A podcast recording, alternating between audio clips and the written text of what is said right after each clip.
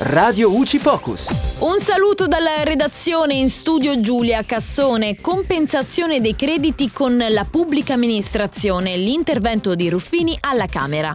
Il direttore dell'Agenzia delle Entrate Ernesto Maria Ruffini ieri nel corso della videoconferenza presso la Commissione Finanze della Camera dei Deputati ha proposto alcune soluzioni per semplificare la riscossione tramite compensazione con la pubblica amministrazione dei crediti vantati da fornitori nei confronti degli enti pubblici senza aggravare la struttura e il bilancio dello Stato. Ruffini ha ricordato che il processo di certificazione del credito del contribuente è gestito dal 2013 dalla piattaforma dei crediti commerciali e elettronica predisposta dalla Ragioneria Generale dello Stato.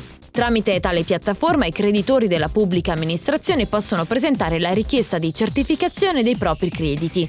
In particolare il direttore ha fatto riferimento alle proposte di rimozione nell'ambito della disciplina speciale, Ruffini ha evidenziato che la semplice rimozione del riferimento all'anno non farebbe scattare automaticamente l'operatività della disciplina speciale.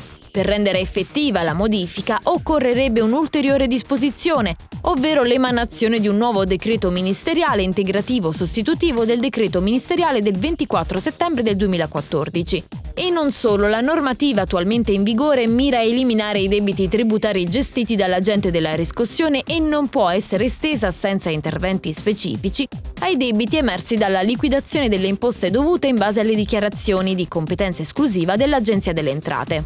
Poi, riguardo all'ampliamento relativo all'utilizzo in compensazione dei crediti commerciali verso la pubblica amministrazione, secondo Ruffini, il sistema comporterebbe un consistente aggravio finanziario per l'erario.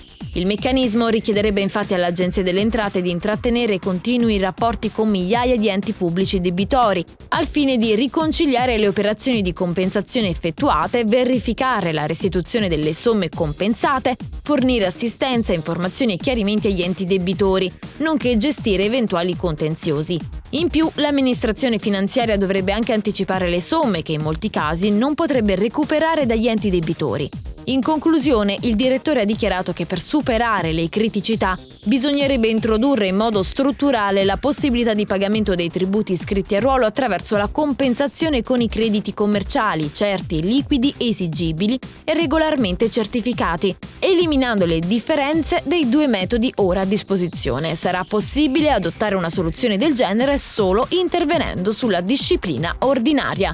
E dalla redazione tutto, al prossimo aggiornamento. Radio UCI.